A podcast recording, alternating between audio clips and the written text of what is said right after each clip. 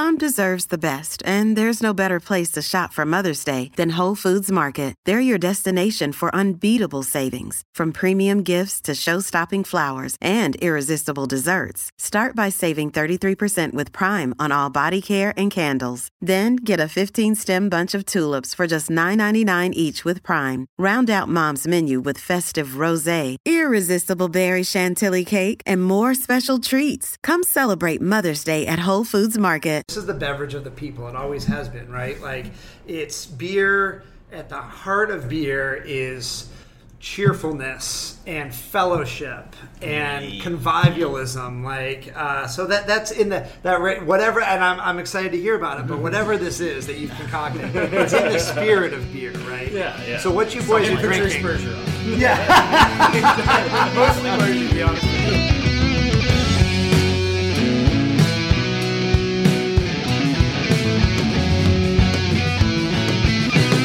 All right, everybody, welcome into another episode of the Brews and Bruins podcast. This is Season 4, Episode 22, I'm pretty sure. Probably. I'm like 90% sure about that. We looked before this, but it's all right. My name is Cam Hasbrook, joined as per usual by Drew Johnson. We are the Hockey Podcast Network podcast presented by Bruins Diehards and Pride Diehards and sponsored by DraftKings. We've got a special one for you on tap here tonight. We are down at the beautiful Bissell Brothers Brewing Company here in Portland, Maine on Thompson's Point. Right here in the Brickyard, joined by the one and only Peter Bissell. How you doing, man? Oh, good. Thanks for coming down. Happy to be here. Happy to have you guys in the building. Let's go. Yeah, we could not be more excited, man. I mean, we've talked about, especially coming here, because as we'll get to, this is genuinely one of my favorite places to come in Portland. Oh, thank you so much. Thank you so much. I also love your merch. It's had that hat for a while, even before. Yeah. This isn't just sucking up, so. Yeah. But yeah, no, it's been excellent, and we'll get into some brewery stuff here in a sec. But first of all, for people who don't know you and maybe aren't local, do you want to kind of give us a little bit of a background about you and about kind of what led you to start the brewing company in the first place? Sure, absolutely, be happy to. So we are actually in our 10th year of operation. We will officially turn 10 in December of 2023. So we're.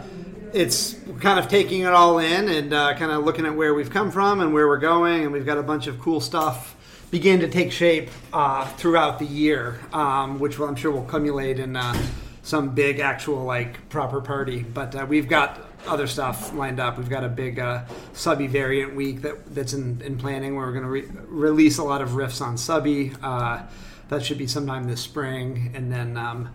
The last time we really celebrated was for our 4th anniversary, and we flew one of our favorite bands, Tokyo Police Club, in and partied at Aura. So those types of festivities will, I'm sure, take shape. But looking back over 10 years, once upon a time, I was a photographer and graphic designer. I still am, just for this company, where I try I have a lot of help now. That's for sure. But. No, I was kind of doing that, sort of living the freelance solopreneur life. My studio is down on Exchange Street, and my wife and I were living downtown. Well, I guess she wasn't my wife then. Man, the years keep coming. Belated congratulations. Thanks. And so my brother, I was in this kind of like marketing and graphic design world, and learning how to promote myself and my work, and.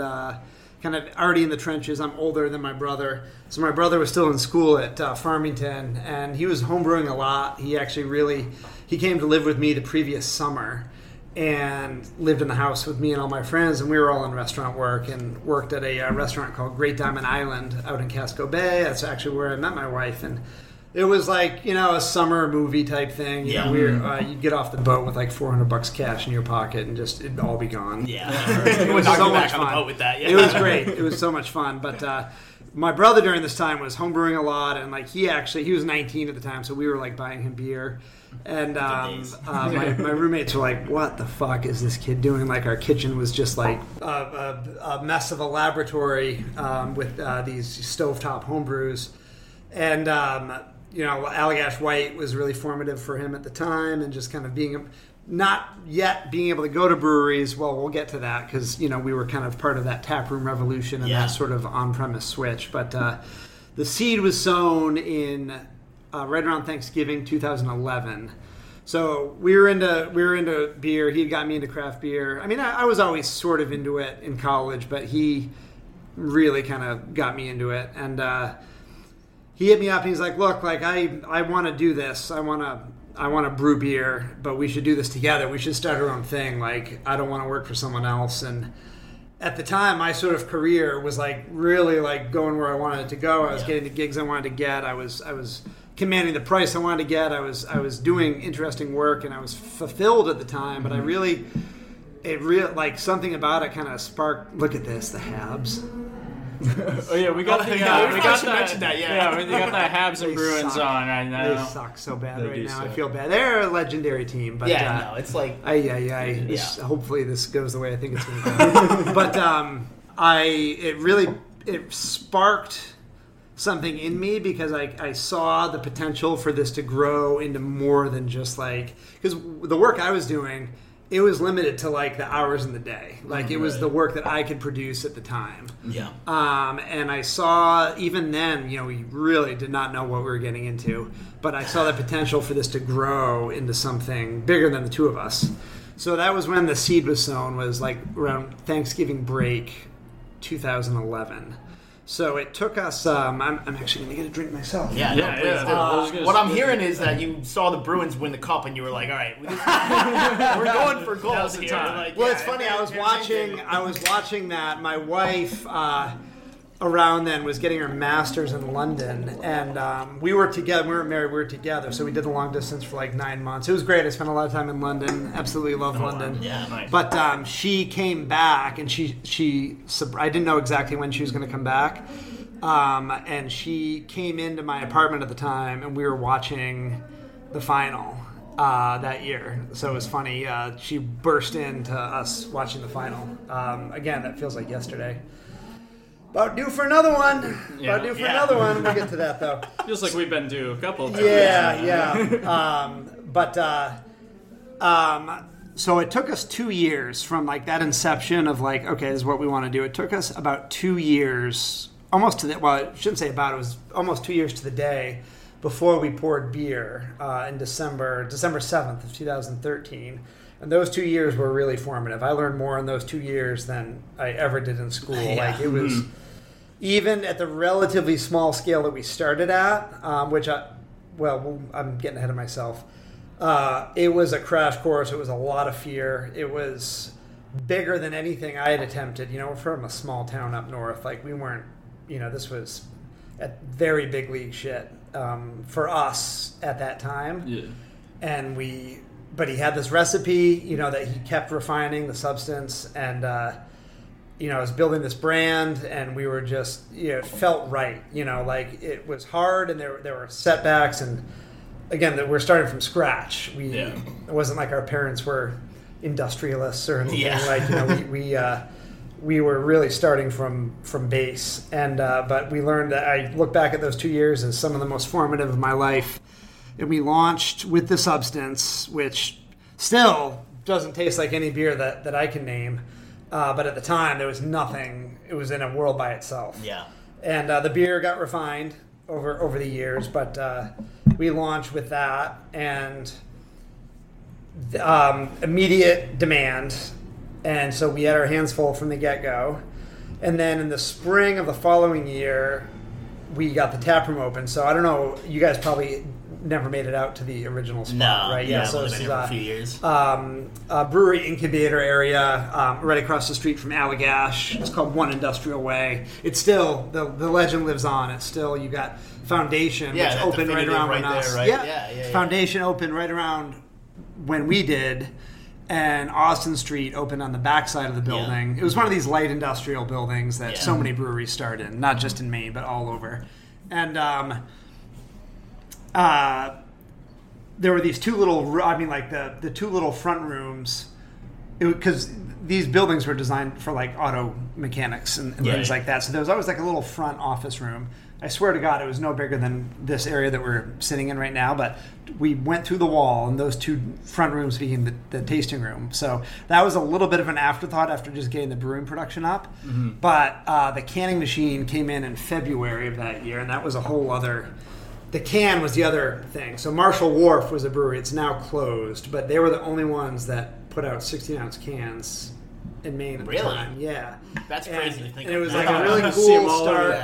Yeah. They were like, they were up in Belfast. I was really inspired by them. They were very raw and gritty. David, the founder, like I really liked him and was inspired by him, and the beers were uncompromising. They were big. The one beer was called Cant Dog. It was like some railway terminology or like logging terminology, but it was big. It was like 8%, mega hot bomb, and you couldn't really get the can. You know, like they were very small batch, and they come into beer cellar every now and then, and so.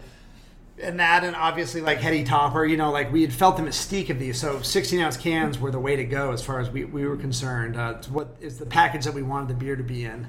And all we could afford was this, it was from the same company that we still use called Wild Goose. And it was like a two-head filler, and it was manual. You took two cans and you triggered the CO2 purge, and it filled, and then you put it in one by one into this seamer with the lid on it. And it sounds simple, but that was a whole other crash course in temperature and pressure and carbonation, which we knew so little about. Yeah. You know, we were trying to package the beer way too warm, and we really wanted it to be effervescent. We wanted you to be able to smell the hops like around here, so we were carboning the fuck out of it, which just led to breakout. And but that was it was a painful process, but we knew like we had this thing, and it felt really great to hold the can, and that primed you for the taste that was coming after. So we always knew that we were on the right path. And I looking back, I wouldn't change a thing. We did everything ourselves to the extent that we could, and took it one step at a time. But so we get this tap room open, and we made it our own. Like I know graffiti artists, and my boy Brett came in and like put up this crazy art all through the brewery that like it's like this is totally unique, and that to me was always really important. Like this, we can't be copying anyone else. You get inspired by other things, but you can't just rip anything. Yeah, so it's like this is all ours. And we got the tap room open. We had a janky green refrigerator that we spray painted. Only thing on tap was Substance. You know, we did the draft system ourselves, and the only beer that we were making was Substance. And then the people started coming, and I mean, like at the time, to get 30 or 40 cases of properly packaged beer took like all day. Just due to the slowness of what we were working with, but also our greenness and like a lot of short fills. And but this beer would just vanish, and people started lining up, and it was exciting, and it was like validating, but it was also like it kept the pressure going. It was like, fuck, we have to, if there's a line in front of this place on a Thursday, like we gotta deliver. We gotta deliver what they want, and like not fuck it up. And you know, we had started just with wholesaling the kegs, so that the bars in town, there was a huge demand there, and we didn't fucking have enough beer. And out of the gate, these are the and you know, we kept hearing the same thing over and these are good problems, and they were, but it was a problem still. Good problems are still problems that need to be addressed at some point, especially from a business perspective. So we started with 2 units out there that were connected. Maine Beer Company had previously been there, but they vacated, and we kind of worked with them, and we bought some of their existing equipment that was in place, like their chiller and whatnot was hooked up and good to go. So again, you would not believe how little we knew about the equipment at the time. It was so, like, when the equipment started dropping, it was very nerve-wracking. That inspires me, because I bought one of those home brew kits, and I was like, oh, this is going to be pretty easy. And then I started reading through the directions. I was like, oh my God, that's so much. And that was for, like, the fucking, like, Amazon one. Yeah. So, like, I can't even imagine. Yeah, but it's good to know that I was doing brewing to a pro as well. It's very democratic, because you can't really cut any corners. You know, brewing on the stovetop, you can grab efficiencies, and now here we lean into that. You know, if we can get half an hour or 20 minutes off a brew cycle, that's huge as it compounds over the year. But by and large, the process takes the same amount of time. So any great beer recipe, it's a test to any great beer recipe that has been done by its maker so many times, and it's taken hundreds and thousands of hours to get to where it is, you know. And it is really a testament to brewers. And I'm not a brewer, you know. I'm talking about my brother and his ilk, people like that. If you have a beer recipe that you love, boy, you can't imagine the tens of thousands of hours that have gone into making it good like that. So that period was a lot of fun, and it was new, and People were coming out and we were running out of beer, and that did, we never tried to orchestrate that or fabricate sort of the demand, but it was just, okay, the brand and I think the distinctness and the newness of the taste put us in this predicament where for 9 months, Baby Genius was our second beer, and we didn't fuck with that for 10 months. Yeah. Until we're like, okay, everyone needs to, we need something new. But we spent all that time just trying to refine the process of both brewing and packaging and distribution. There was five of us doing all this. Yeah. First, it was just 3, then 4, then 5, sooner or later, we started, if you were a buddy and came out there to help out, you'd get stuck there. They all ended up working. Most of them are still here. That's awesome. But the big crescendo was in the summer of 2015. That was when by now we were making a few, but we only had a few beers at any given time. But that was when I think that tasting room culture really crescendoed, because us, Foundation, Austin Street, we were all open by that time. And going into that summer, that's how, it's a story for another day, but that's how I got roped into High Roller, is how I met those guys, because I'm a partner in that business too. And they were just starting, but we lined it up 5 food vendors. That was the food truck sort of wave too, coincided with this, because these crowds were out there. It was all right, we need food of some kind. We need this fucking, and thankfully the landlord loved all of it, because it was this late industrial parking lot was a fucking party every Saturday. So we had food. We lined up food. So that summer it was a different food truck of the 5 that we worked with every day. We were only open 5 days of a week at the time, and kind of standing back and looking at this shit, this is crazy. We were selling, at the time it was 90% of the beer was being sold on premise. We were making more at the time. We were able to get more tanks in, but as quickly as the initial wave of insanity to get to that point had subsided, I realized we ended up with 3 connected units, 2 on the front and 1 in the back, and then a separate unit in the same building but not connected at the other end of the building, and that was where we put all the cans, because that's something that a lot of people don't tend to think about. It's those cans come by the truckload. You need to have a place to put the empties. Yeah. You can't just order a few cases worth. They come in a fucking tractor trailer, and that shit needs to go somewhere. And it's a lot of floor space. So we were lucky that we had what we needed, but we were done, and the demand was through the roof. We weren't trying to, fly too close to the sun or bite off more than we can chew, but it was okay, we need to grow. So I got connected with the Thompson's Point guys very serendipitously, and I came down here and I was in my mind, I wanted to rest. I was the previous 3 years had taken a lot out of me, but it was all right, we can't stop now. So I came down here, again, this is early 2015, came down here, this whole building. And I had lived in Portland for a long time at the time, and this whole area was just a wasteland. I never knew what it was. I glanced at it occasionally from the highway. But train stations here. That's really all. And, it's funny that the train station's there, because this whole campus, at the turn of the century, the turn of the 19th into the 20th century, this was the hub of the Maine Central Railway. Mm-hmm. And in an era where trains were still used for passengers and freight way more than they are now. Yeah, yeah. So this was the hub of the biggest railway in Maine. This was a rail car repair building. So I toured it. The whole building was open. There was none of this. It was just a shithole. But the brick was nice. It was a 100-year-old building. Or it was built in 1903, so over 100 years old. And all the original beams, that beam's 1903. All the big beams out there, it's all 1903. That's kind of awesome. That's sick. Yeah. I could see, I was boy, this could be cool. And we took a gamble, and that was a whole other designing this. And but it, you know what? They delivered. We got the whole thing. And then the other thing that was okay, we need to. As small as it was, this is a manufacturing operation. We have to disconnect all this shit and move it, and go offline. And it was scary. Yeah. Because we were doing well, but it was still a smaller business. So, that interruption in cash flow, I was fuck, when is this shit going to stop? Yeah. But it all came to pass, and it all went relatively smoothly. We got the building delivered exactly on the day that we were promised it, which is unheard of nowadays. Yeah. Mm-hmm. Good old days of 2016. Yeah.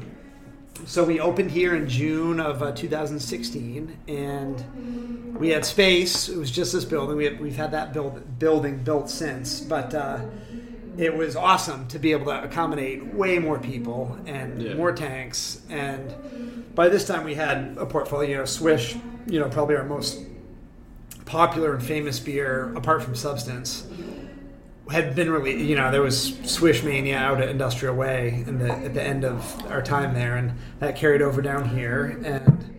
And we rocked. It was still like lines every day. It was still, you know, that subsided as the industry has kind of matured, or at least this latest iteration of the industry has matured. But for the first couple of years down here, it was still like batshit every day, lines out the door.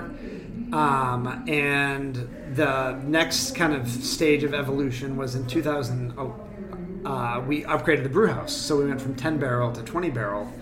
You guys know the industry a little bit. You understand like the efficiencies, right? Like, okay, now we're making double the beer. Yeah. In this, yeah. So, but we had this kit. We had our original 10 barrel kit, and my brother's kind of end goal was to get into mixed fermentation and sour, you know, farmhouse ales. Oh yeah. You know, there's a lot of different adjectives that mean different things, but yeah. But also we kind of really wanted to do something. I think our first instinct is always do something different, not try to like one out. You can, better is subjective, right? It's not. It's hard to quantify better, but it's not hard to quantify different. So it's always been important to us to like do our own thing and make sure that it's us and pouring us into it. And when I say us, I mean everybody at the company, because we take in everyone shapes the trajectory of it. But Noah went to Florida with my parents. They do Florida like every April, and I, for whatever reason, couldn't go that year. We were doing our own thing, but he came back, and I was already thinking about the move and the fact that we'd have this brew house, because the new brew house, I should mention, was like being built to coincide with the move down here. So our hometown of Milo, way up north, nothing going on, but there's something special about it. I feel like everyone has. There's something special about your hometown. We're like, let's open in Milo. It's wild. It made no sense, but I was thinking about that. Then he came home from Florida and he was like, "Yo, the 10 barrel. We should do something in Milo."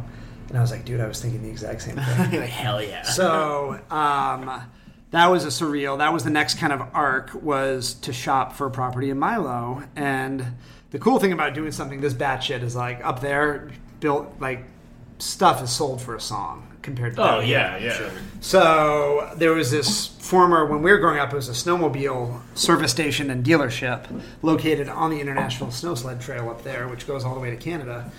And our family didn't really do that, but it was always like a marker to me, like driving to Bangor was like the city up there. It was like 30-40 minutes away, and like when it was time to go to Walmart or wherever, like there was none of that in Milo really. So like going to the city meant going to Bangor, and coming home, you know, being a boy, my head on the window, I would see that Arctic Cat sign and like know that we were coming into Milo. So it was surreal. I had never been in the building when we toured it to buy it, and I was like, this is insane. This is insane. But we got the building, and then the Milo arc, Bissell Brothers Three Rivers, that began with the building purchase in March 2017, and that opened the following summer. Following like July, we opened that, and it was the right thing to do. Our mother in that time had passed, so it was like we're bringing this back. We're gonna tell the Bissell story, and it did serve some financial purposes, because you know the primary production up there. We sell everything that we make here. It's a full tap room. It's very cool. If you're ever in the area, I would strongly encourage it. It's very fun. It's incredible. We have a huge beer garden. We have a 1920s caboose as part of the beer garden. Ryan Adams spray painted the inside. It's you can do things up there that you can't here. There's no red tape to speak of. We have our concerts up there. Like we have our own stage. Like you can do whatever you want.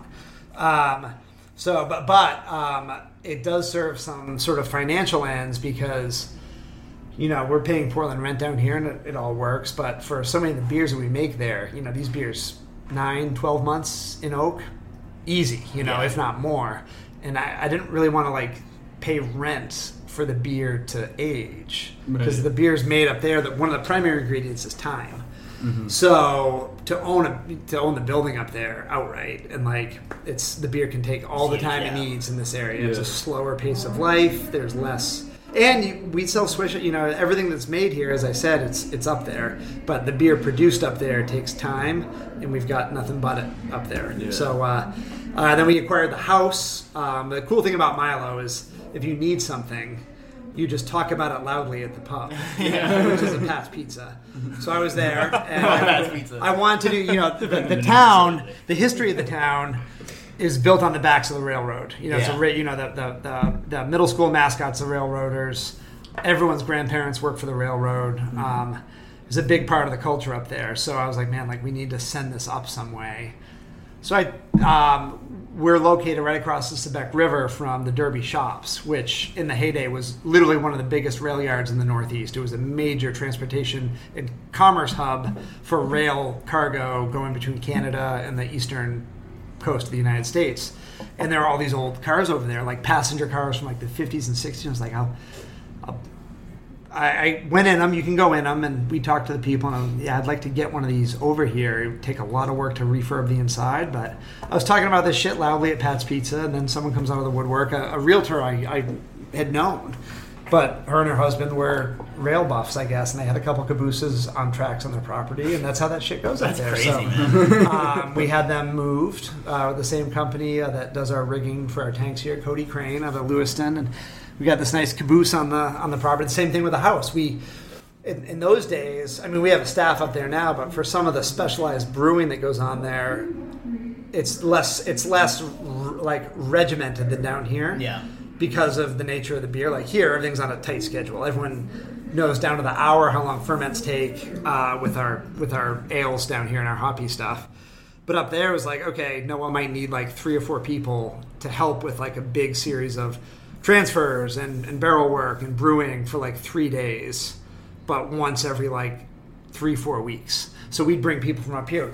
It's that was where like the Milo time, like that's an inside joke here, meant going up, doing work, and then drinking around the fire at the Red House. Oh yeah! Well, somebody to help first, with that. We're around. Well, first we were like crashing at my father's house on the kite, and he was all fine with it. But after a while, I was like, "We're a company. Like we can't be asking employees to just sleep on the floor of our parents' house when we come up here." So I knew we needed a house in town. Again, easy. But talked loudly. This dude, Barry, who lived in this house right there, another house that I'm familiar with. It's like on the property. It's hard to describe. It's pretty much on the brewery. It's right there. It all looks like it's one compound. But growing up, this house is where our logs got delivered for firewood. And it's Spartan looking back on it, but like my father would order the wood, however many cord, full logs like this big around. So he'd chainsaw them up out there, and my brother and I would have to like suplex these huge cross sections into the truck, drive it an hour, like a mile across town to Dad's house, unload them, and then in the spring we'd rent the splitter, cut them up, and then load them up in the truck again and drive it back around to the woodshed, stack them. And then in the winter, fucking get them, and then put them through this arcane like setup that we had to get the wood into the basement. We touched this wood like 10 times before it went into the. And I was like, man, like we didn't have a lot, but like I bet we could have just paid for whatever the heating system was at the time. Like, you know, come on, like we touched the wood so many times. So it was this house that we ended up buying, and that's like everyone just calls it the Red House now. So that's where people stay. Like if you know we have a concert up there, if the Mallets or Spoes are playing, and I'm up there, like we all stay and party at the Red House. Awesome. So we've got a little compound up there, and then meanwhile back here, you know, now we're in like 2019. I'm looking at food. We've had a few food partners, and it worked. But again, like I'm driven by hospitality and the on-premise experience, and the laws had changed too at the time, so COVID, unfortunately, forced out Locally Sauced, our friends that were operating the kitchen at the time. Mm-hmm. Happy ending. They're in Yarmouth. They're closer to their home. They have a berry farm. That's where my brother got married, up in New Gloucester. Yeah. Pownell, rather. So they have their own restaurant up there now, and we took the kitchen over in COVID. So we opened the kitchen in May 2021. Again, it's not just an afterthought. It's a very focused. We have some really phenomenal people in there making really great food. So that was, it goes hand in hand. And I'm calling it now. I'm already seeing this, but like this is going to be the next wave. Like food trucks are great, but in terms of on-premise brewery hospitality, more and more places are going to be taking over their own food and trying to make their own mark with that. So that was kind of the most recent pivot here. But as I say that, it's like we've leaned so far into our barrel program. We have employees whose sole dedication is blending and tasting barrel-aged beer. Our lab, which is right above our heads right now, has done tremendous things for our QC and our shelf stability, just to make sure that the beer is bright and effervescent and tastes the same every time, while constantly, very subtly getting better and better. And then we have this other building built for all the cans, our actual proper offices, the podcast studio, our media studio, and that's kind of where we're at now. And the next thing is the space adjacent, like where you guys walked in. It was previously Rosemont. Before that, it was a winery called Cellar Door. We're taking that, and we're going to do an event space in there. Oh, it's a beautiful bar in there. We're going to expand the kitchen. We're going to very likely take over bread baking and lean into baking element, but also be able to do large-scale private events in there. It's a beautiful bar. It's connected. There's been a lot of talk over the last few years, like, oh, like, what's the next location? And in my mind, it's like, well, yeah, like, but who's going to do it? You know, like, I can't really just, like, go relocate to Sugarloaf for 3 months to launch a new tavern. Still small. And everyone's, like, we would have found a way to do that, but if that was just one example. You know, we were looking at the mountains, but because on-premise is great. That's for a business, like, it's your bread and butter. But this has solved that problem. So we get hit up for private events all the time. And we rent the mezzanine during the week. But that's like 35 people. It's great. It's great for what it is. And the stairs are kind of an impediment. You know, you want to ease of access. So now we've got this big room that we can event. You know, it'll take probably a good part of this year to get to its final form. But it's just we gotta throw a party or something. Live shot. That'd be awesome though. But I do like the idea of sitting up on the mezzanine and just broadcasting below. But it's alright. We can make it work on one floor. But I was talking to you guys about like the hockey tournaments that we're involved with, and you know, my men's league team Bissell Brothers and team High Roller. We have multiple jerseys now, but we really try to encourage employees, you know, like making their mark and leaning into their, you know, like incorporating their personalities into the business. And I'd like to think there's a lot of that, you know, like most of our events or points of interest, you know, like a bunch of the guys out front are Spurs supporters in the English Premier League. I know, I saw that, so but then I also know you're a United guy, right? So my wife's Spurs scarf when I walked in, and I was like, there's something going on. I kind of have to be United. I support it all. I love it, but like my wife's family's British, from Manchester. She has a family member that played for United in the 60s. So I got it. That's my team. Bowling, you know, there's a big outdoor snowboarding component. You know, I kind of lead the charge with the hockey component. You know, our goalie is out there working. Our operations manager is a great player.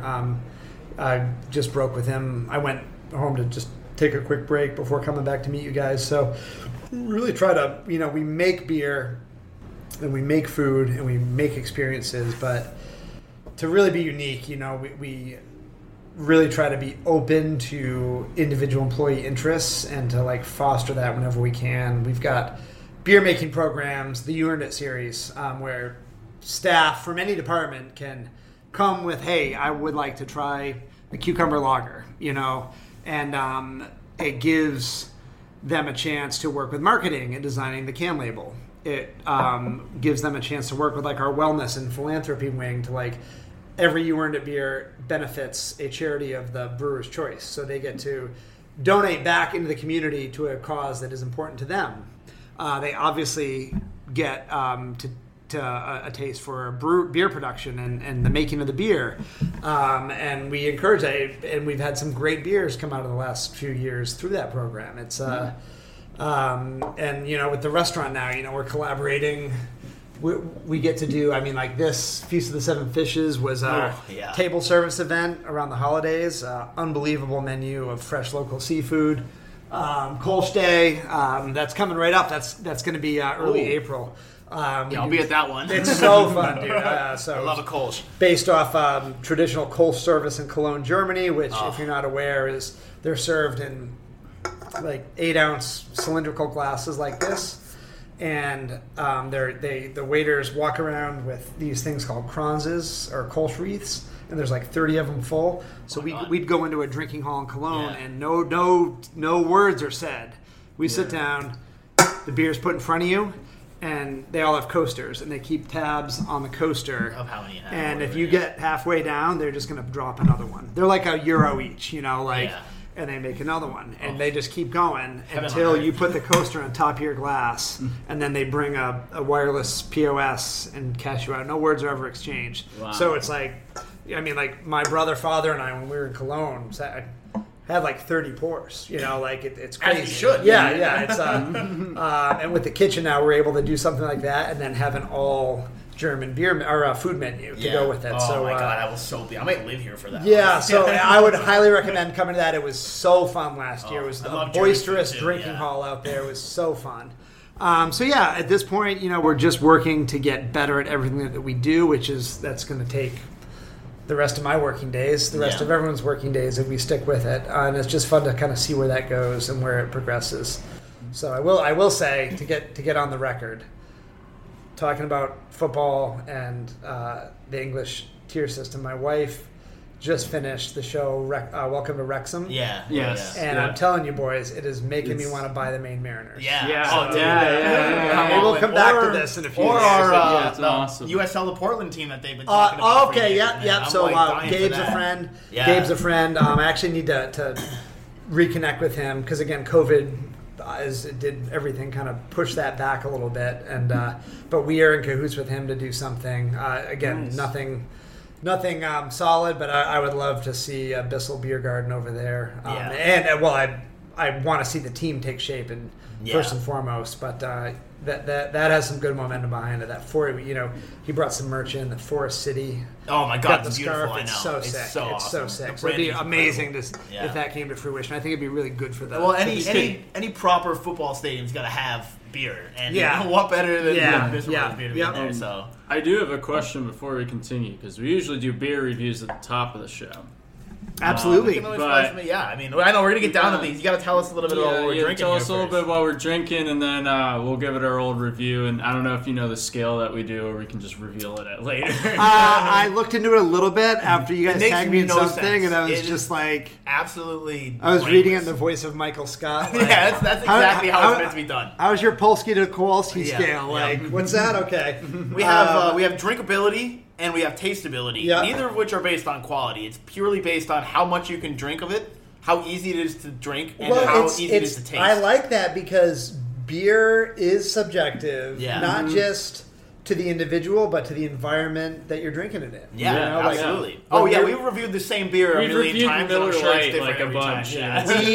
It depends on so many factors. You know, if the tap line's dirty, and again, like we're not beer snobs. My brother in the summer, you go up to Milo, that bay door's open, and that boy is slamming Bud Light wine. Yeah. Like, you know, but brewers, you might be surprised to know, craft brewers look to macro a lot because you drink a Budweiser out of a can, it's going to taste the exact same around the planet. And that is a tremendous achievement. So there's a lot of things that, you know, smaller brewers look to in macro ales that have achieved crazy scale. Yeah. It's hard to do that. And at the Garden last Saturday, where there's four of us, we're going up and someone gets the first round, Nate gets the first round, it's Corona on tap, and we're going up to the seat, and on the escalator, I'm looking back at Trev, and I'm like, this tastes like there's a chemical. Someone didn't like clean the lines out. Like, this is fucking gross. Like,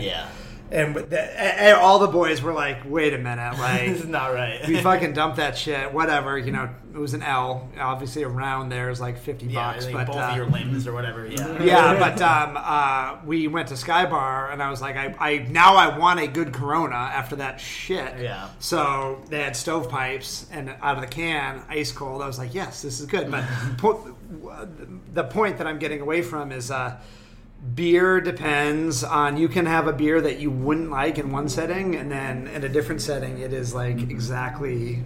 That is so true. Yeah. I'm not a huge fan usually of like porters, like really heavier dark beers. And my buddy handed one the other day, and we were having like this beautiful Italian spread of like homemade sauce and stuffed shells and stuff. Yeah, he's like, try this, and I was like, usually not. I took a sip, I was like, that's great. Yeah, and it was like that style that I don't normally grab. Maybe it was just the beer, or maybe I don't know what it was. Yeah, but like I feel like that's situational. Yeah, like, it really does matter, right? I'm glad to hear that our rating system is actually like stamp of approval now, because we just thought it was sick. I know we're gonna have to put this like Bissell approved on the Bergeron scale. Yeah, two things can be true at once, and I really think this embodies the way most people around Bissell Brothers feel like. We take our jobs really seriously. You know, we really are trying to make this beer better and better with time. We take it very seriously. But that doesn't mean you need to take yourself seriously. And beer is supposed to be fun. It is not. There's a middle ground there with beer snobbery that is just that. And I'm telling you this after I said we just dumped this shitty beer out at the garden. That's respectable. Bad off flavors. I don't have time for. I don't care if it's macro or craft. Like, there are some things that you should not taste in beer, but it's supposed to be fun. Yeah. It's supposed to be fun, and that rating system ties into that. It's fun. Yeah. This is the beer of this is the beverage of the people. It always has been, right? Like, it's beer. At the heart of beer is cheerfulness and fellowship and convivialism. Like, so that's in that whatever. And I'm excited to hear about it. But whatever this is that you've concocted, it's in the spirit of beer, right? Yeah, yeah. So what you boys are drinking? Bergeron. Yeah, mostly Bergeron, to be honest with you. Yeah. So what you boys are drinking right now is called What a Team. Exactly. Fitting for the team we've got playing this. So our friend Wade Tricky. Big hockey guy, very good hockey player. He worked here, and he was on Team Bissell Brothers, and lots of hockey jokes and Ferda, and he'd always say "What a team" when we would win, and it was for the Thompson's Point pond hockey tourney. Again, my COVID memory. I can't remember exactly what year this was. I think the pandemic was going on. I don't even know what year it is now. Yeah, right. So we did a small batch, and when I say small batch, I mean like five, like 2 barrels, like small, very like minuscule for us, draft only of it, because we wanted to have it for the tourney, and we wanted to have it on tap over at the Bissell Beer Yurt. Yeah. Over the rink is suspended this. I shouldn't say suspended, but the rink is paused this year here because they're going to build more infrastructure. Oh, yeah. I actually didn't know. We went a couple times last year. It's going to be back bigger and better next year with, like, more, like, permanent, like, food and beverage shit and bleachers. It's going to be awesome. But Wade got sick with cancer. Flash forward, he's on the mend. I don't think he's quite out of the woods yet. I actually got to check in and see how that's going. But, the second we heard the news, it was like, oh, my God. We got to do something, and it was a 5-minute deliberation. We're like, we need to brew What a Team, and send the proceeds to him, just because cancer is cancer, and even if you're gonna get through it, it's gonna be some medical bills. Yeah. So so what the beer is. So that's kind of the backstory. It was put out. Team Bissell has changed colorways a few times after the new Beauty Unis jerseys, but the original jerseys are orange and blue. Pick simply because it matched our goalie's pads. So, our marketing manager Lucy, as she always does, knocked it out of the park with the design. Very kind of like sporty, collegiate looking blue. I think the cans have sold out, so I can't grab any, unfortunately. But this is designed after a beer like Budweiser. This is what you would call an adjunct lager, an adjunct. Again, sorry if I'm telling you guys something you know, but again, for the listeners, an adjunct in beer making means something that isn't one of the four main ingredients of beer. So water, yeast, malt, hops. So an adjunct when you talk about Budweiser is the fact that it ferments with rice and corn, mm-hmm. because to trigger the fermentation as opposed to like flour malted. It's cheaper. It's cheaper for a company like that. That comes down to cost, but what it also does is, as we all know, you can crushability. You can slam even a Budweiser, even a heavy, slams in a way that most craft beers don't, and it's because of that drinkability from the cheaper adjuncts used to trigger the fermentation. It's just it's lighter in body. You want to talk about Bud Light? I mean, like. Bud Light's like water. We all know that. You know, you slam it. That's a 37 drinkability. Yeah. The top number's 37. So it's a 37 scale. Yeah, that's great. As it should be. How drinkable it is. 37's like water. So this is a adjunct lager. I think it's rice and corn. I'd have to check on that, but a little heavy on the hops.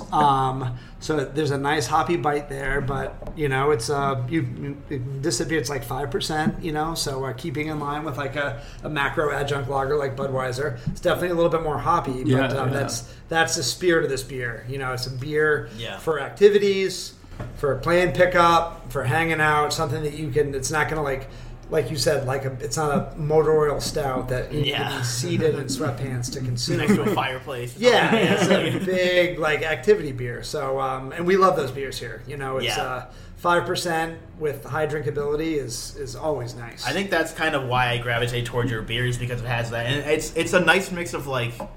It drinks very easily, like you said, and it has a little more hoppiness, but not in the way I feel like a lot of people immediately, or at least like people who aren't. Like really in tune with beer, like equate hoppiness with IPAs and like it's gonna be bitter, it's gonna be hard to And you can have a hoppy beer that's not bitter like that. Oh, that's what this does. Yeah. It's like it has the flavor of the hops, but it's not like it's like hard to drink. It still keeps that light beer flavor or kind of vibe to it, which is really nice. So. Another kind of in this grain, another one we only do it once a year. It's called Dangle, and it's modeled after Bud Light Lime, one of my brother's favorites, and that's. That's straight corn, and that comes out right around July 4th every year, and we hand zest the lime. So it is craft. You know, we don't use, essences or, extracts or anything. No, we get a shitload of limes in here, and it's everyone's side work for a week to zest. The zesters are right in there. It's funny. Zest the shit out of it. And the whole place smells like lime. It's always right in the heat of summer, so it's always welcome. But another 5% total slammer. You know. Yeah. You need it. You need to have those beers in the summer like that. Absolutely. But, and that was kind of one of the things. Right? You want to? Well, I was going to review if you want. Yeah. No. Review it up. All right. So I've been thinking about this the whole time. I haven't landed. So, tasteability, I'm going to go 33 because it's Zdeno Char. And again, that's how strong the taste is. Taste is very, very good, but how strong it is out of 37. And then drinkability, I just want to go 28 because of Mark Recchi. So I'm going to go like Derek Forward. It's scoreboard. It's Derek. Or what was it? Daryl Forsberg. Daryl Forsberg. When they first got him, I was like, oh, that Daryl Forsberg guy or whatever. And that stuck, especially with Schlosser. Yeah. I'm going to go drinkability 30, tasteability 32. And we don't really do a quality score, but if there were, it would be a 37. Very good. 37. Awesome. Very good Brews beer. And Bruins approved. I don't think this is one of the few Bissell Brothers beers that I don't think I've tried yet, actually. So No, it's definitely... made in the spirit of hockey and fellowship, so I'm happy that it was on tap. Looking at the draft board, I was like, "This is what we're starting." It's the right one, absolutely. Yeah. I do want to ask you, looking back at that draft board, obviously you have a hand in all these brews.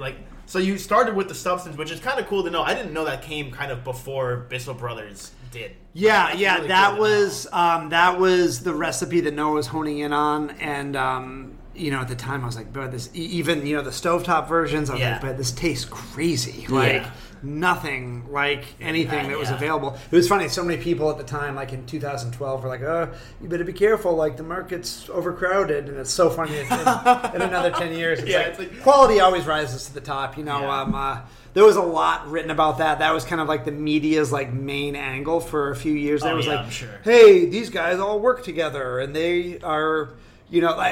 By guys, I mean, just everyone in the brewing industry at the time, they made a big deal for a while, it seemed, about just how the fact, like, oh, like, we give each other equipment and troubleshoot with each other. And, yeah, it's never really been, like, you're competing against yourself. There's a million and it was funny. I think we were the 35th. Yeah, because our state registration number is B35. So we're the 35th brewery in the state in 2013, and there's like 100 now or more. I can't keep track. Back then, my ear was to the pavement. I knew everything going on in the state and the industry, and now I have no idea. All I know is like Bissell Brothers. Yeah. Just all I know is where.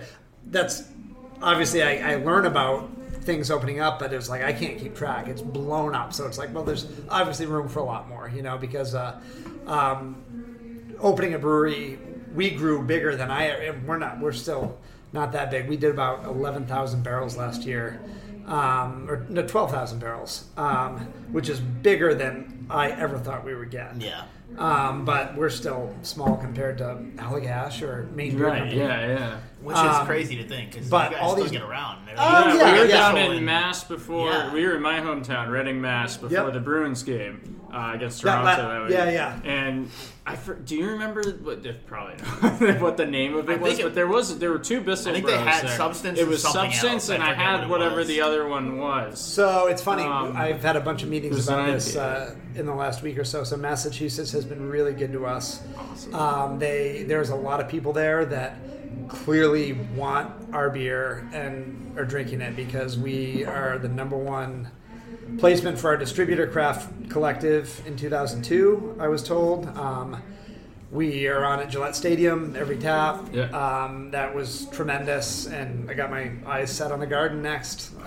But no, by and large, when we began growing to the point where, like, okay, we have beer that we need to move elsewhere. Yeah. We were hesitant to work with Mass. This is years ago, just based on the fact, like, okay, so many people from Massachusetts drive here. They're all through the tasting room, all through the weekend. We were worried that it would, like, I don't know, just impact that. Diminish the business. We were doing, and we still do a good amount of business. New York City loves us too, and New York City is very good to us. We've got some great relationships down there, but at the time it was all New York. I was like, oh yeah, this is too far to drive. Yeah. Downtown Boston's 90 minutes away. Like, these people are driving up, I don't want to necessarily, like, stop them from doing that. But it's all shaking out fine. Massachusetts has been an unbelievably great market for us.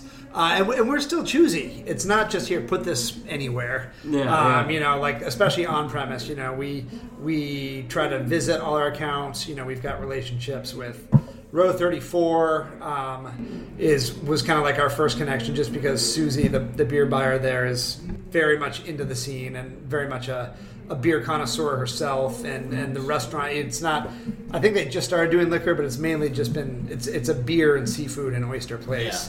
Yeah. So that was kind of like our first, and we've got a great relationship with Trillium, and we kind of, obviously on different paths, and then being in the Boston market, they've got all these locations, and there's just more people. But we started similar at similar times. We've kind of dovetailed with them. A couple of their top guys wanted to. I think they were happy in their jobs, but they just wanted the Maine life. They wanted to raise their families in Maine. So we got Paul Upham as our production manager, and his good friend Zach is the owner and operator and brewer of Bellflower. Really? So they. Best friends, both key brewers at Trillium, production managers, all that, and they but they wanted to live in Maine, so here they are. But we all have that history together, and JC at Trillium's a friend of mine. So Mass has been really good for us, and again, like, we did not want to do business, but we were just worried that it would, like, I don't know, destroy something, but it feels like you probably do the opposite. You could probably the first time there, and they're like, oh, they're in Portland, we're going there anyway, let's go to do that thing. But that's interesting that you mentioned that, though, because Chris, our third co-host, who could not be here because he's in San Diego, wasn't to ask about he's not dedicated enough. He didn't want to fly out for some reason. I told him we get a couple free beers, but he wanted to ask you about, like, whether that kind of relationship with other breweries was collaborative, competitive, somewhere in between. but it seems like it skews almost entirely toward the collaborative side, which is the stuff that I've gotten from, I know you have like the Maine Brewers Guild or whatever, like there's all these kind of associations and stuff. Right? Like, you know, it's, I'm a competitive person and I really want to, I'd like to think anyway, I'm always pushing myself and the team to reach further, but that's not, we're competing with ourselves. Yeah. You know, this isn't like Coke, Pepsi. Yeah. Mm-hmm. You know, these aren't two, there's no like other, you know, like and not to get too nerdy with economics and finance, which I am a nerd with, like, so the concept of the long tail in economics is like, okay, you have, you know, like legacy mega brands, Dodge or Ford, Chevy, Coke, Pepsi, Apple, IBM, these like giants that we think of that up until relatively very recently, like, okay, like it's Coke or Pepsi, there's no other choice. But really the long tail, if you look at a graph, like here's Coke, here's Pepsi, these two kind of compete with each other. They do like, what's the word I'm looking for? Anti-competitive shit rather than focusing on making their own product better.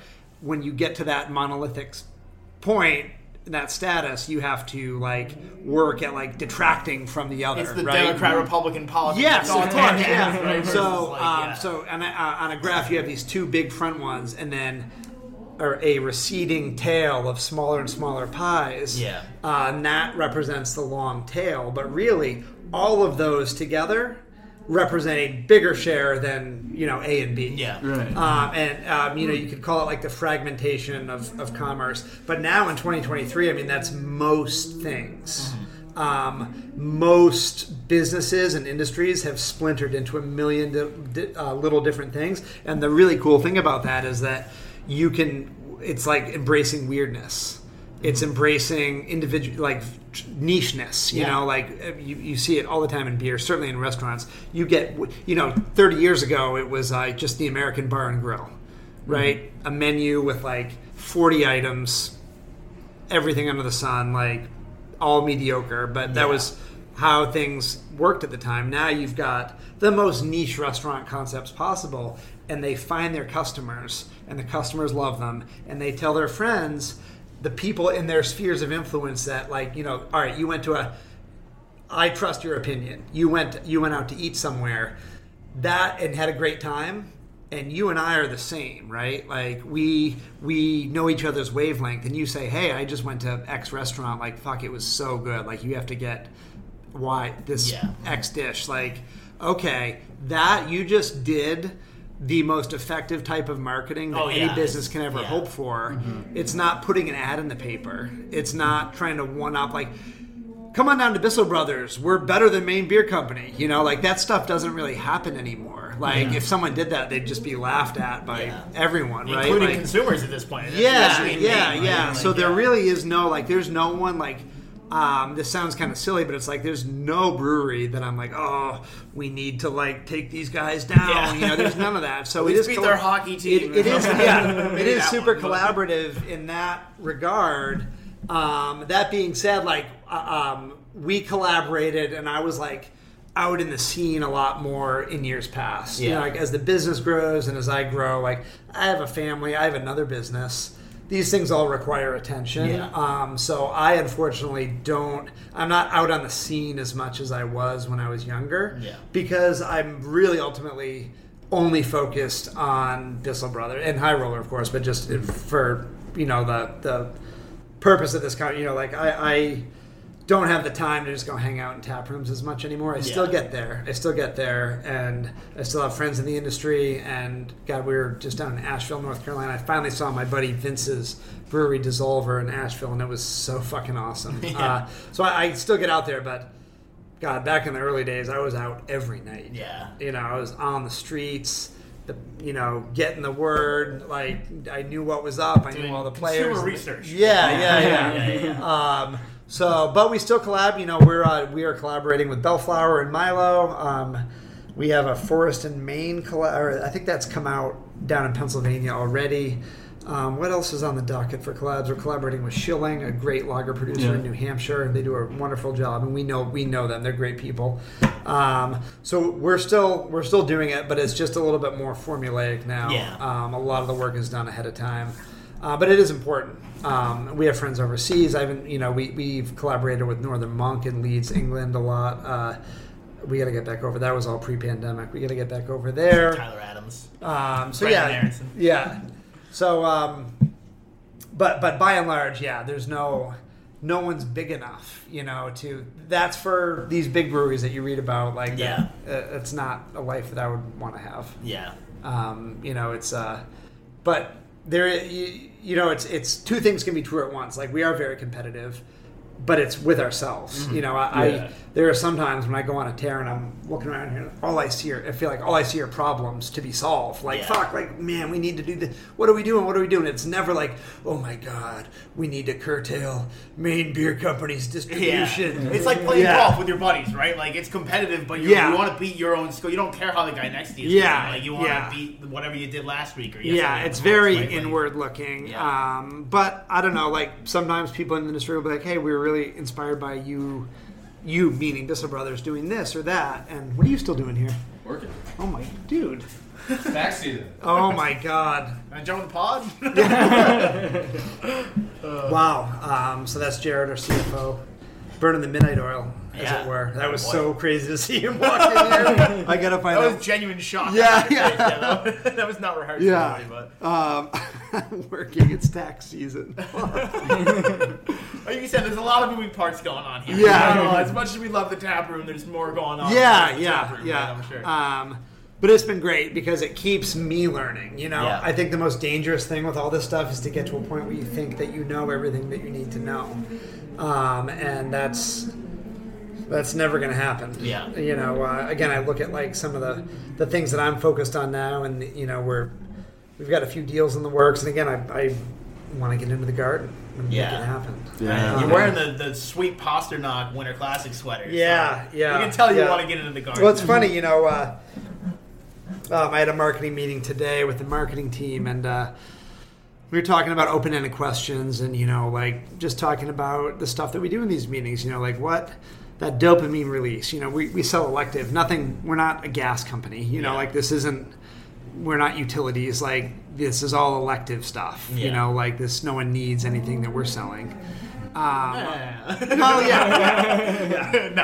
right.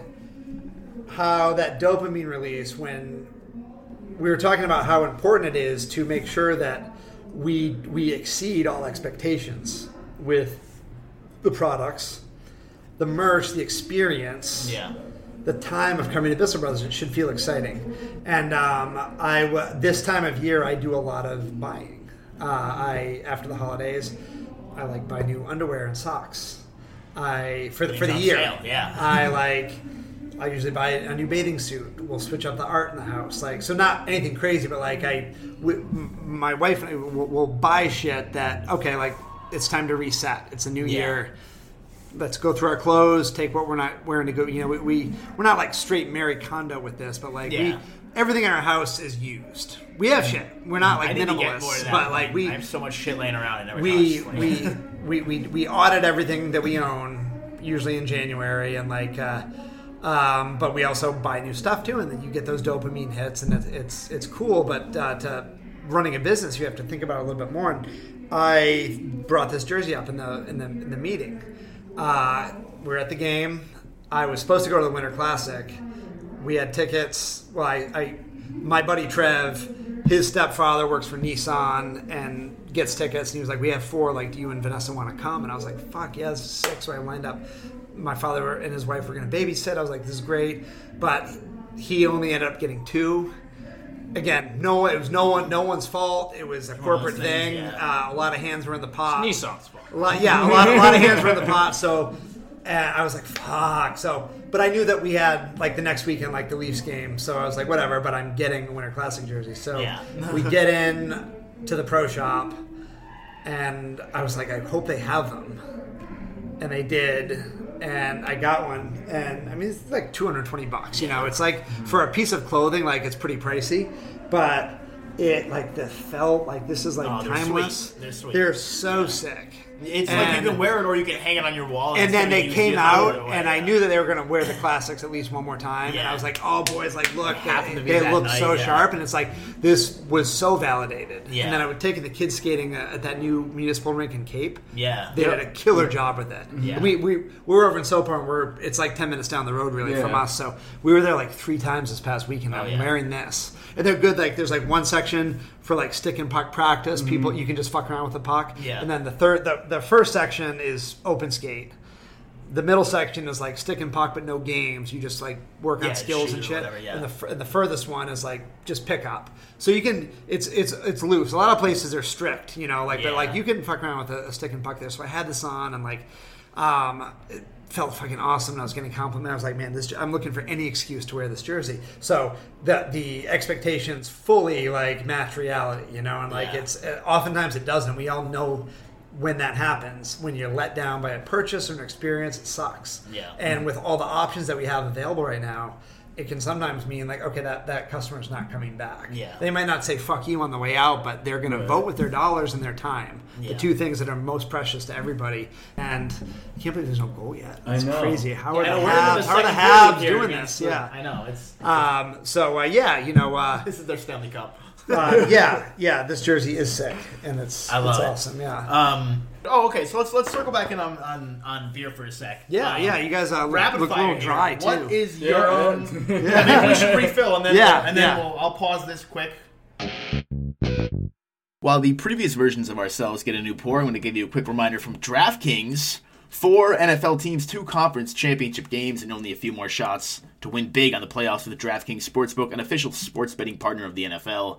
Counting down to Super Bowl 57, new customers can bet just $5 and get $200 in free bets instantly. If you're not a new customer, you can feel the conference championship thrills and sweat with stepped-up same-game parlays. Take your shot at an even bigger NFL payout and boost your winnings with each leg you add up to 100%. Download the DraftKings Sportsbook app now. Use promo code TBPN. New customers can bet just $5 on conference championships and get $200 in free bets instantly. Only at DraftKings Sportsbook with promo code TBPN. Minimum age and eligibility restrictions apply. See show notes for details. All right, so we've poured a couple more beers here after a quick pause for DraftKings. Yeah, you guys were. Yeah. Oh yeah. DraftKings ad read happened. Just imagine you had to suffer through Drew trying to read a DraftKings ad, which is always entertaining. You guys read your own ads? Oh yeah. Oh god. We freestyle them too. Usually, it's a good time. Oh god. Or at least partially, but. I queued up. I was mainly listening to the content just to get a feel for how I was going, but I didn't get that. No, it's great. I just didn't hear any ads at the snippets I listened to. There's also potential. I love like some of the comedy podcasts I listen to. Like fuck, they when they read them, then, like Theo Vaughn is so funny when he reads his ads, and Shane Gillis and Matt McCusker. Oh my god, that feel the sweat. They give us a script. Like as like a sample, and there's like bolded things in there. You have to say like whatever their promotion is this week. Like you get $100 in free bets. If do you want to see how fast you can lose $300? DraftKings. Go to DraftKings. Oh, dude, I'm telling you. So after the game Saturday, so we're back at the Encore. We're feeling it. A little high, a little drunk, and we had played a little blackjack prior. We had dinner at Encore. The unbelievable steak, man. It was. So nice. But anyway, so we're back down there, and the annies get raised. Or is that even... I barely gamble, but blackjack's fun. We were playing like $15 before. Yeah. And we made some money. The tables were hot, so we're like feeling it. And I'll preface this, we ended the night up. We won it back, but I had like a $500 chip. And I was like, boys, like we walked by a $100 table. And I was like, let's just split this up, 125 each, and let's go. We're kind of on a streak. Sat down. The dealer hit blackjack, and it was gone. It was like 10 seconds, dude. It was 10 seconds. And I was like, what? I've never seen 500 vanish that fast. We're down, but we won it all back. It was my exact experience at Oxford Casino this summer. And I was like, me and my buddy, who's up from New Jersey, he was like, you got any casinos nearby? I was like, I think there's one in Oxford. Like, fucking move yeah. Sat down, it's like $15 mins. We're up like $40. I'm like, fuck it, I'll be here for a little bit. Yeah. 20 minutes later, I'm out. Gone. Like, yeah, it happened. Like, life comes at you fast at the tables. Yeah, no, it's fun though. But you guys were dry, so we could have that. So you guys have two very different beers, and I always like drinking different beers back to back because the flavor. Again, we talked earlier about how beer is so subjective. Like, so much of it influences. Like, if you're drinking multiple beers, it's going to be a crazy different experience. Yeah. As opposed to just sessioning one beer. So what you're starting off with right now is called Koan, Koan. A koan is like a Buddhist. It's like, what is the sound of one hand clapping? Mm-hmm. That's like probably the most famous koan. Koan. Something like that. You know what I mean? Yeah. So we have a fooder out there, which is actually going to go away soon. Oh my God, the Bruins are losing to the Canadiens. It's going to change. It's going to change. Brutal. This is part of the storyline. I just hit myself in the head. I was so angry. I don't know if you saw that, but I regret doing that. Well, by the time listeners are hearing, they're going to know what's going to happen here. They'll see the comeback. It's all right. I have found it very comical who we've chosen to lose to. Yes. I think it bodes well for the postseason, but it's like our losses, our regulation losses this year are hilarious. Laughable, yeah. So you know what? We'll see. But at least it was power play, so it's like we can blame it on we were short, a bad bounce. Yeah. They were shorting off a skate. Sway couldn't get over it. Sway did what he could from the looks of it. But... So Koan is a fooder-aged Keller beer lager. Mm-hmm. So this is inspired by Marsbrau in Bamberg, Germany, another brewery that my brother and father and I have been to together. And the cool thing about Germany is that different cities pretty much are known for one style of beer, and that's what they make. Yeah. So Bamberg is actually known for Rausch beer. The brewery is called Schlenkerla. And man, so Rausch beer is smoked beer. Mm-hmm. So it's like think like liquid bacon. Yeah. You know?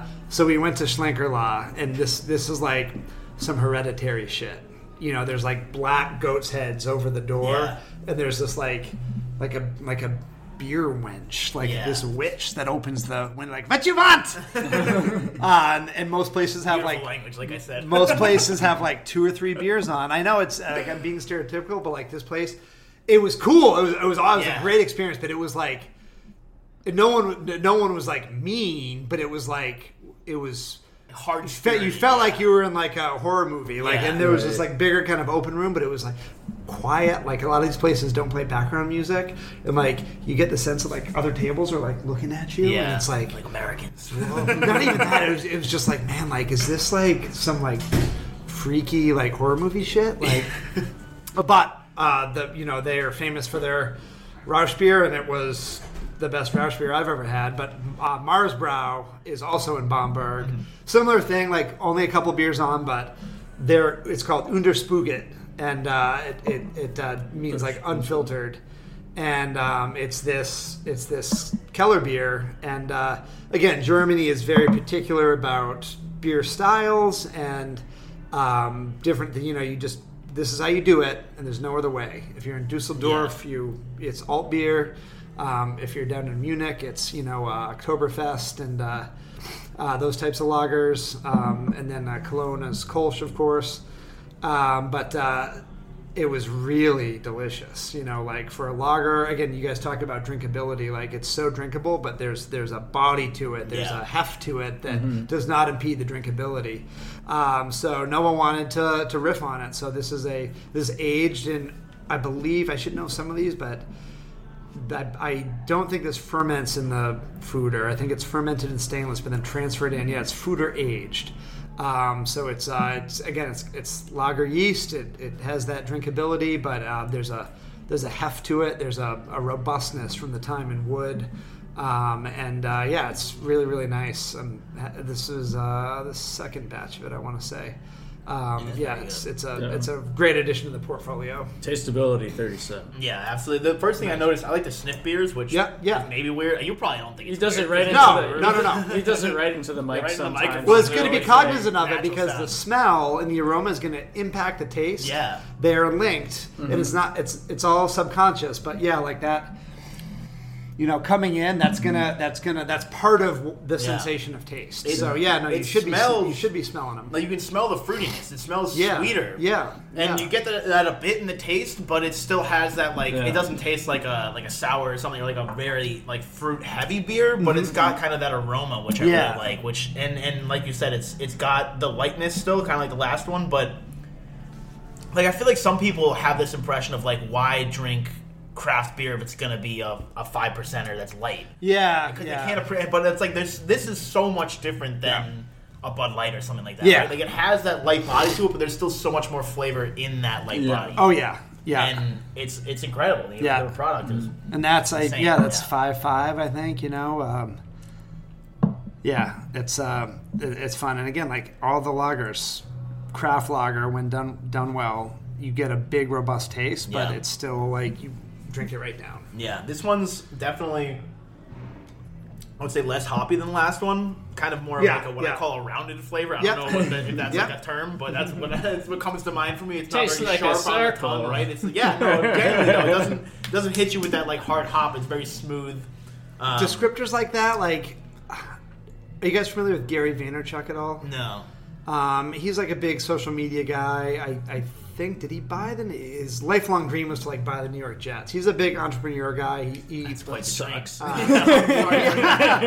he got to start in the wine world. Yeah. I think he was his parents were immigrants from somewhere in Eastern Europe, and he got to start in the wine world. And he started doing this thing called he was an early YouTube proponent. Yeah. And he would do these wine reviews. It was called Wine Library TV, and good life. He talks like a New Yorker. He's not the opposite of what people think of as a sommelier. But he would use descriptors he had a Jets helmet spit bucket when he was doing these tastings, and he would be oh, this tastes like bubblegum that was pulled off the bottom of a table, not necessarily meaning it negatively. Yeah. He would use whatever came to his mind, and I've always thought about that.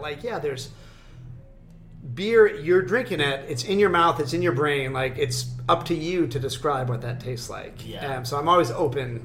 I'm glad because I feel like I feel like a maniac sometimes around the pod, and I'm this beer tastes like I said round. What does round taste like? But what's the first thing that comes to my head of a lot of beers when it has that full bodied flavor. Yeah. So Enchanted Forest over there, that mixed fermentation saison, that's that beer has hand-foraged Maine spruce tips in it that my brother and father collect from up north. And to me, spruce tip beers, Banded Horn does a great one called Green Warden. These beers all, spruce tip in a beer, to me, it's Skittles. Yeah. And some people that are, more kind of, that. BJCP, Cicerone leaning, would scoff at some of these descriptors, because it's, some people want things in a certain rigid playbook. Yeah. And to each their own. Good on you. That's why we don't really. I feel like that's not the point. We don't play in that world much. To me, it tastes like Skittles. Yeah. And it's a tree branch, but that's what I taste, and other people have confirmed. It tastes candy fruity, and it's that's what I get, and I'm not crazy, and that's the taste. I'm glad you said that too, because when I first moved to Maine and I really started investing in the craft beer scene, I would go down to Bow Street Beverage, and they have that huge fucking craft beer wall, and I would always say to my friends, my brother, I feel like I'm in a candy shop because they have all these amazing beers, and of course the labeling and stuff, and all the canning is all bright. It feels like you're in a candy shop again as a kid, and and I equate it to I still drink the Miller Lights and stuff, right? But you don't know, you want to sometimes go out and get yourself something that's special, right? Yes. Mm-hmm. And going out to get craft beer is like candy shopping. It's what am I going to get that's going to give me that dopamine rush that you're talking about, right? 100%. What's going to give me that? Yeah, there's this place in Bridgeton too I also want to shout out, Gastropub. They have a big wall. Yeah, we went there. Actually. Oh my god, yeah. My man Will, that place is great. That place is great. They're awesome. And that was a convenience store. Mm-hmm. In a gas station. Mm-hmm. I think the pumps were in until relatively recently. They took them out right before the pandemic. Yeah. But that wall in there, they've got some great picks, and it's It's so cool. Yeah. It's so cool because they kept that, even though it's an on-premise restaurant. That's their beer selection for on-premise in glass. It's so cool. Yeah. It's so cool. I love that. They also have the local sodas and stuff too. Yeah, they're not drinking. Right, but the experience, you know, like these little tales that you boys are alluding to right now, like it's so important. And I think anybody that has gone down any sort of path in craft beer has these. I think back, we went. So me, Noah, and Seth were gonna get this going. You know, Seth was our first employee. He went to Farmington with Noah. He was they worked at this place called Ron's Market in Farmington, another like hole in the wall, like general store type place with crazy craft beer. You know, like I love those places that the 7-Eleven in Kittery was another one. Like it's a 7-Eleven, but whoever's managing this shit was into craft beer because they got it. But in summer of 2012, summer of 2013, we had like secured the financing.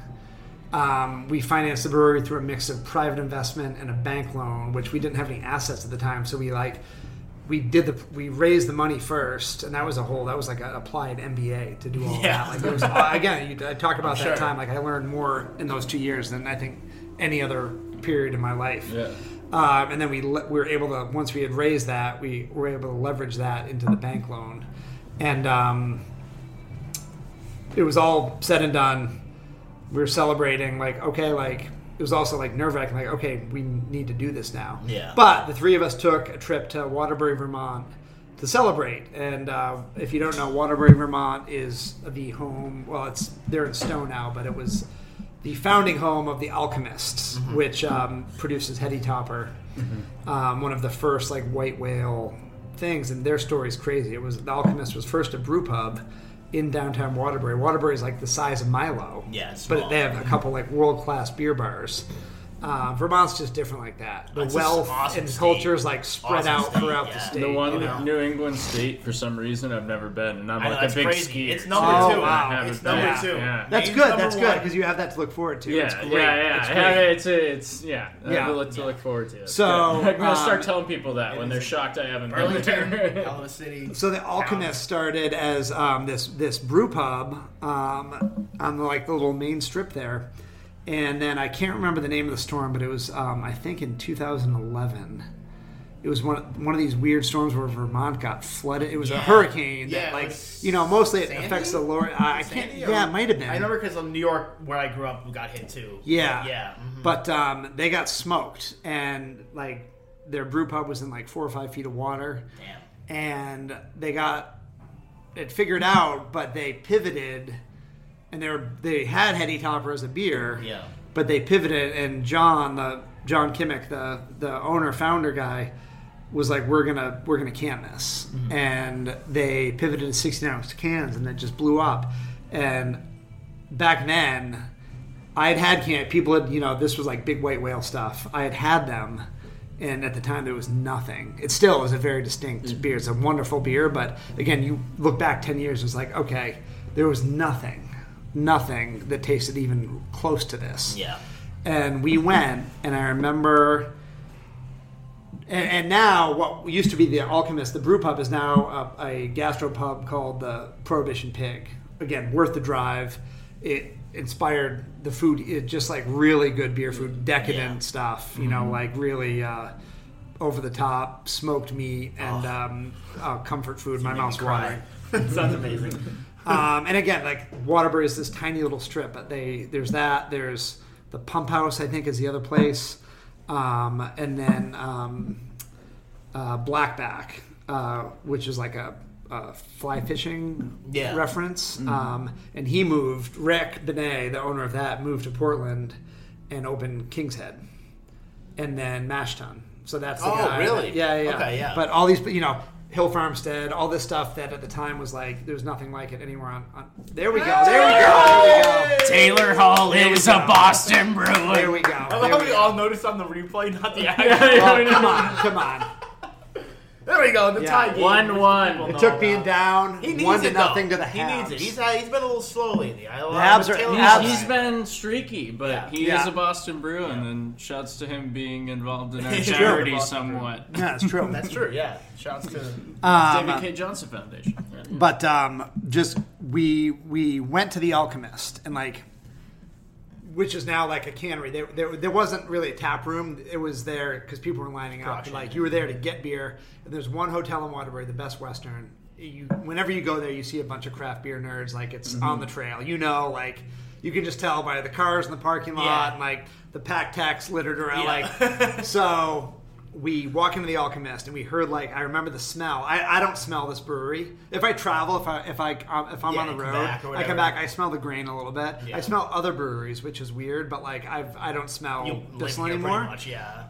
But walking into the Alchemist, it was like a wave of hot tropical, like hot, just bam. Yeah. And I heard the clink, clink, clink of the lids landing. Yeah. It was all so fucking magical. Yeah. It was. I was like, we're here. You know, like, beer tourism is so fucking special.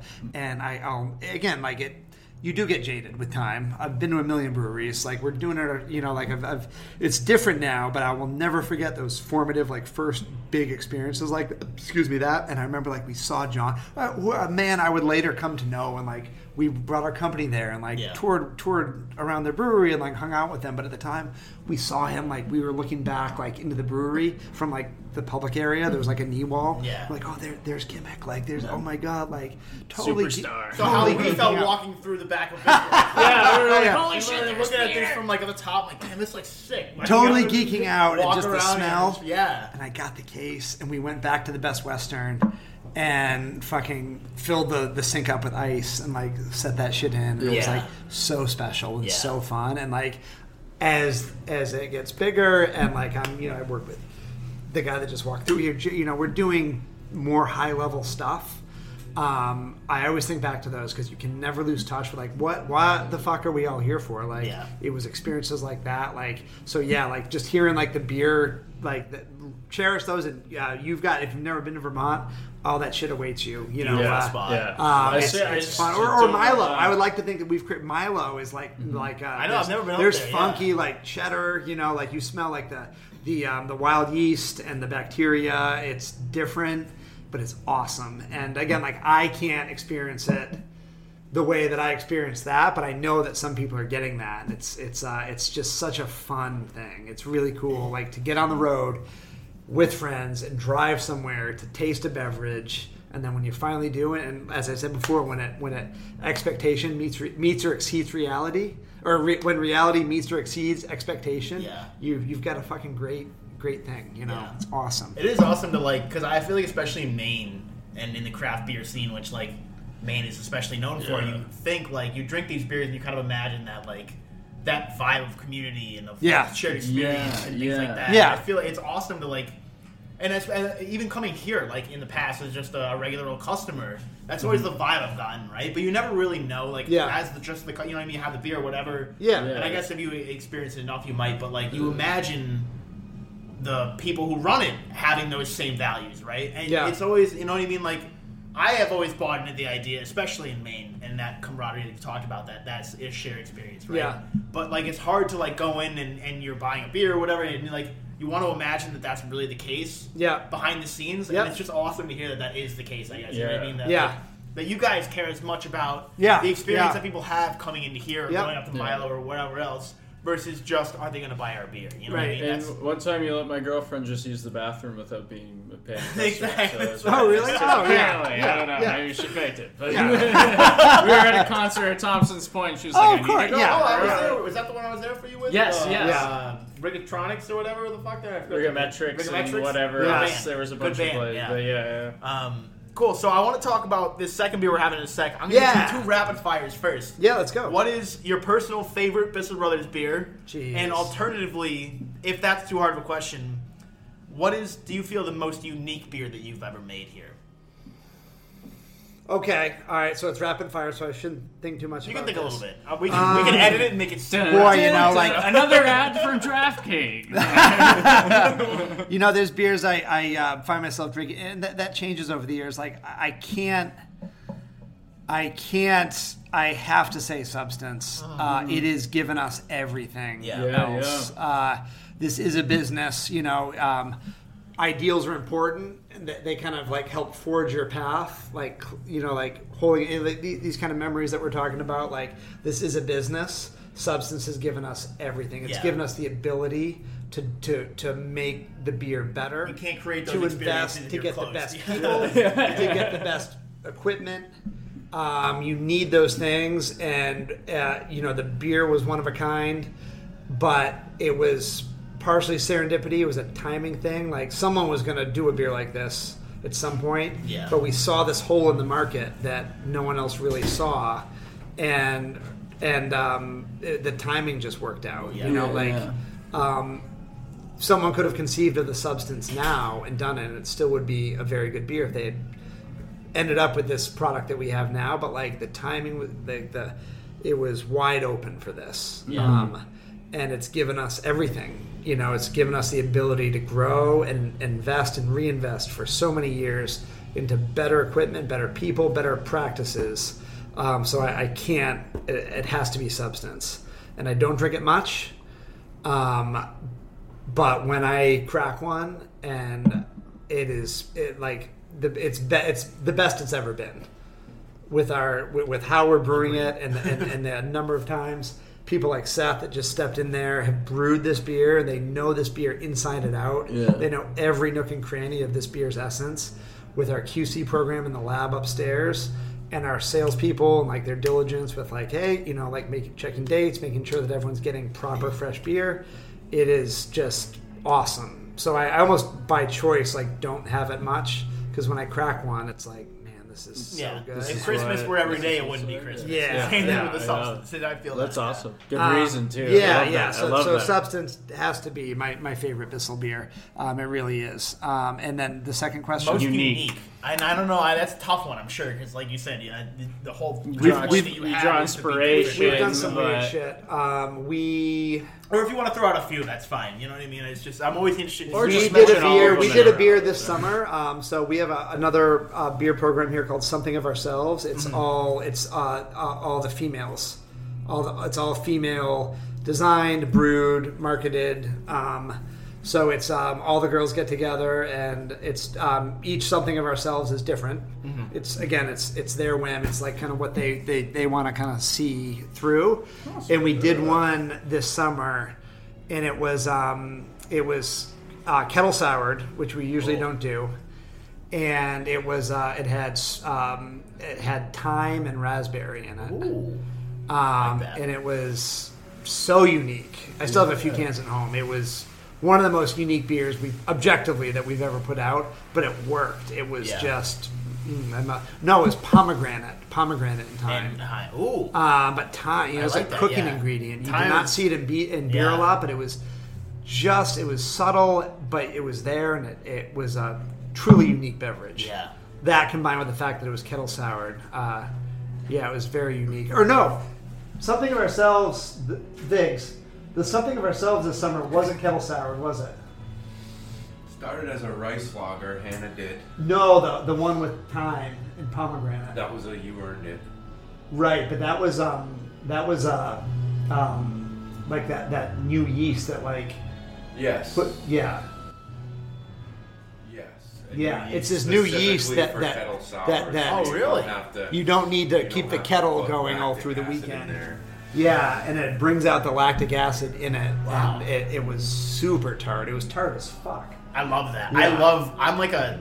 Warheads were like my favorite candy growing up. I don't know if you've ever had one of those. Oh, this was on that level. Face. Yeah, I love like true sour beers. So that's right down my alley. Thanks, Dave. Awesome. Yeah.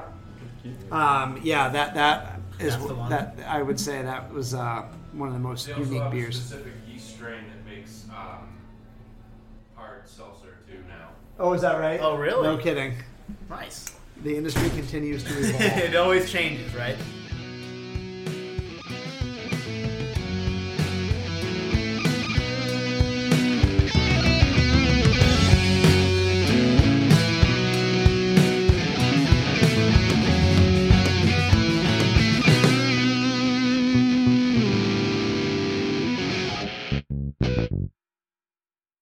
Thanks for listening to part one of our interview with Peter Bissell of Bissell Brothers Brewing. You can find them at Thompson's Point in Portland. You can also find them on Twitter at Bissell Bros Brew, and you can find Peter on Twitter at P Jensen Bissell.